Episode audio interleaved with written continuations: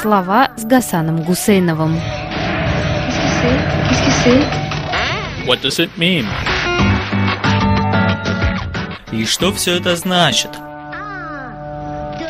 Безе – это такое пирожное, белое, сухое и воздушное снаружи и нежно-кремовое внутри. А таракан – это насекомое. Сказать эдакое «безе» из таракана по-французски сегодня нельзя. Слово со значением «поцелуй» теперь непристойно. А уж тем более таракан. Это бедное угнетаемое животное, изготовить из которого пирожное не меньше ли это преступление против мироздания, чем сделать рагу из кролика. Но шутки в сторону. Эпоха борьбы за права угнетенных меньшинств и слабых сообществ, за права жертв насилия пока еще не успела установиться повсеместно. Есть слаборазвитые страны, где до сих пор практикуют женское обрезание, например. Но есть и такие развитые страны, где равноправие полов достигло столь высокой степени, что уже и мужчины учатся сопротивляться домогательствам со стороны агрессивных женщин. И все же главной проблемой по-прежнему остается угнетение и насилие, тем более страшно, чем большее пространство захватывает и на европейском континенте вооруженная орда безнаказанных мужчин.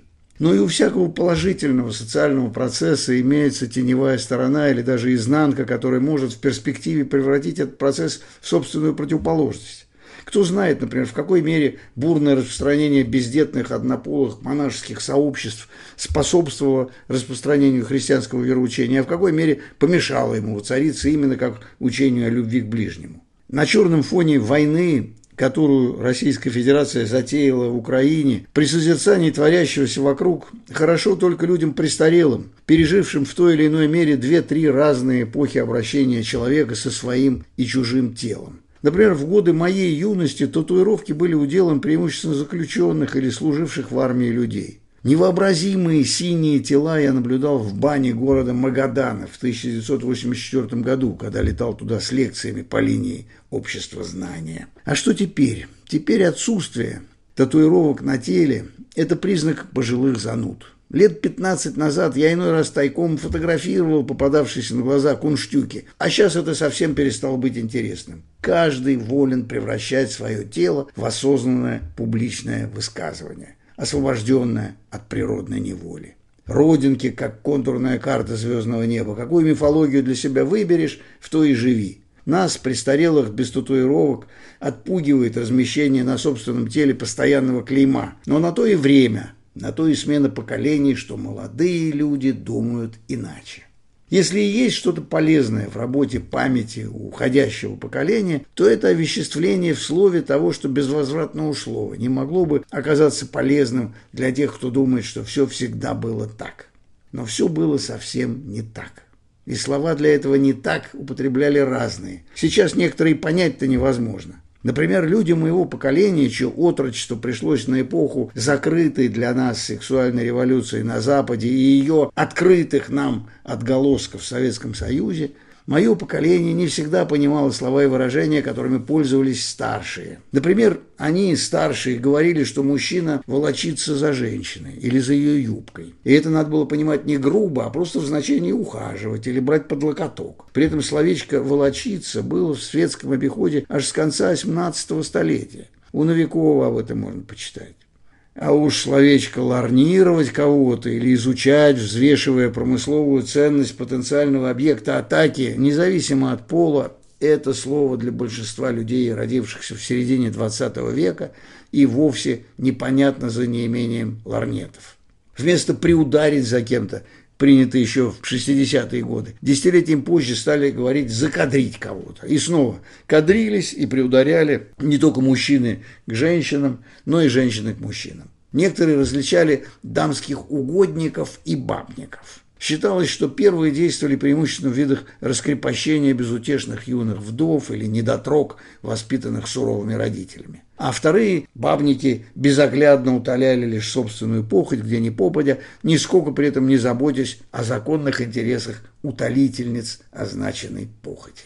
Человек обходительный избегал огласки своих достижений. Гордый горный козел нет-нет допубликовал в закрытой, так сказать, печати свой донжуанский список, иногда наводя напраслину на ни в чем не повинных девушек. Успех молодых людей, более опытные женщины любили в 60-е и 70-е годы 20 века описывать грубоватыми словечками, вроде «огулять», или трахнуть. Причем объектом в таком случае оказывалась женщина, а субъектом мужчина, также объявлявшийся ходаком. При этом в плане обесценивания и женщину могли описать как активного субъекта. Под венец она привела его, извините за выражение, под устцы. Похотливая женщина, зеркально соответствовавшая бабнику, называлась на жаргоне середины века «слабой напередок», а профессиональная ловчиха осторожных жеребцов называлась «барухой». Студенческий жаргон эпохи сексуальной революции помнит существительная «динамистка» и глагол «крутить динамо» в значении заигрывать с мужчиной, но не дать тому довести дело до победного конца. И наоборот, девушка, охотно соглашавшаяся сойтись с напрашивавшимся во временные избранники, называлась на тогдашнем жаргоне «давалкой» или «честной давалкой». Путевку в жизнь этому типу советской женщины выдал в котловане Андрей Платонов. «Не плачь, старуха», — говорил Кристинин, — «ты в колхозе мужиковской давалкой станешь, а деревья эти — моя плоть, и пускай она теперь мучается, ей же скучно обобществляться в плен».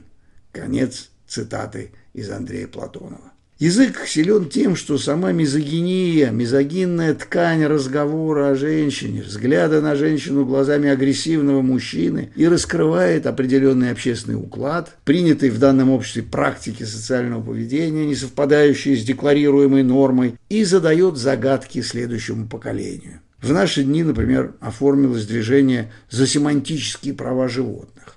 Сами животные не могут, как известно, противостоять злоупотреблению их правами, в том числе правом на половую жизнь. Возможно, даже величайший русский писатель Антон Павлович Чехов выморал бы из своей переписки глагол «тараканить», как синоним не менее противного глагола «употреблять» в значении «to make love». Не знаю, как это сейчас точнее назвать по-русски. Мы сможем увидеть это на примере существительных «козел» и «коза», а также глагола «козлить», которые на студенческом жаргоне, восходящем еще к Серебряному веку, означали некое расставание с обыденностью в пользу пробуждения дионисийских сил. Козлоногие сатиры, окружавшие Диониса, гонялись за Минадами, более или менее успешно утоляя похоть. В мемуарах Андрея Белого упоминаются уроки козления, которые давал своим воспитанникам и воспитанницам великий местагог Вячеслав Иванов. Загадочным образом в годы моего студенчества козлятничеством называлось крысятничество, присвоение себе чужих текстов или использование дневного интеллектуального багажа ночной подружки или ночного дружка. Разумеется, ни грубым козлом, ни какой-нибудь тараканихой, этим задевающим человеческое достоинство словом, на молодежном жаргоне и теперь еще называют тех, кто преждевременно утратил вышеупомянутую так называемую промысловую ценность. Так вот, ни грубым козлом, ни какой-нибудь тараканихой никак не исчерпать всего фаунистического богатства русского и не только русского словаря описания давно ушедших в прошлое нравов и практик. Но кто знает, может быть, и безе, из таракана будут когда-нибудь подавать на вегетарианском европейском рынке.